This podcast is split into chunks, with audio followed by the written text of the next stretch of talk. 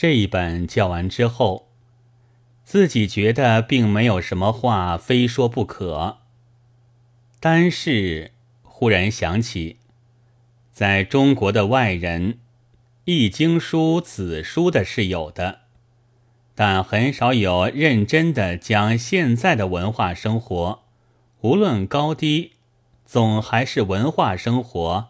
少借给世界，有些学者还要在载籍里竭力寻出识人风俗的证据来。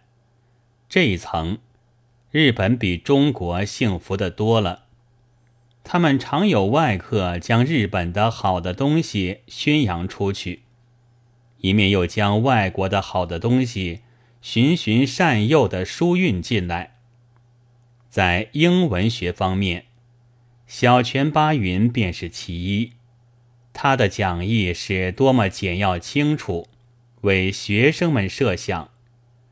中国的研究英文并不比日本迟，所接触的是英文书籍多，学校里的外国语有十之八九是英语。然而，关于英文学的这样讲义，却至今没有出现。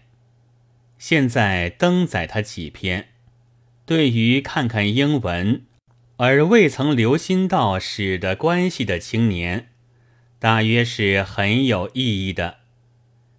先前的北京大学里，教授俄法文学的伊法尔和铁杰克两位先生，我觉得却是善于右业的人。我们只有苏俄的文学论战。和十二个的直接译本，而且是译的可靠的，就出于他们的指点之赐。现在是，不但俄文学系早被正人君子们所击散，连译书的青年也不知所往了。大约是四五年前吧，伊法尔先生向我说过。你们还在谈梭罗古柏之类，以为新鲜。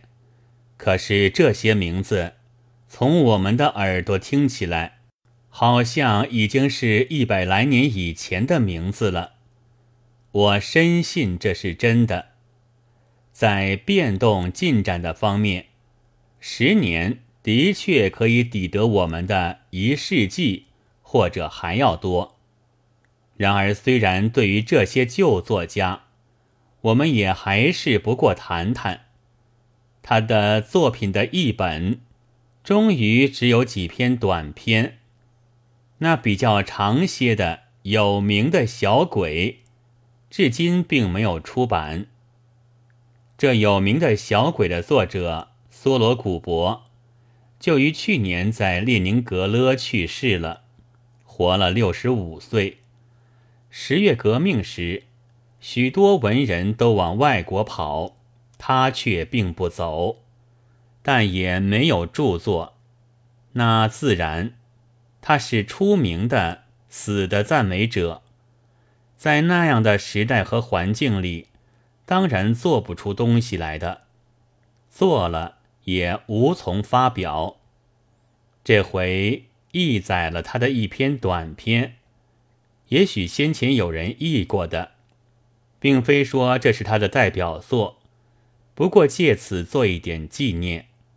那所描写，我想，凡是不知道集团主义的饥饿者，恐怕多数是这样的心情。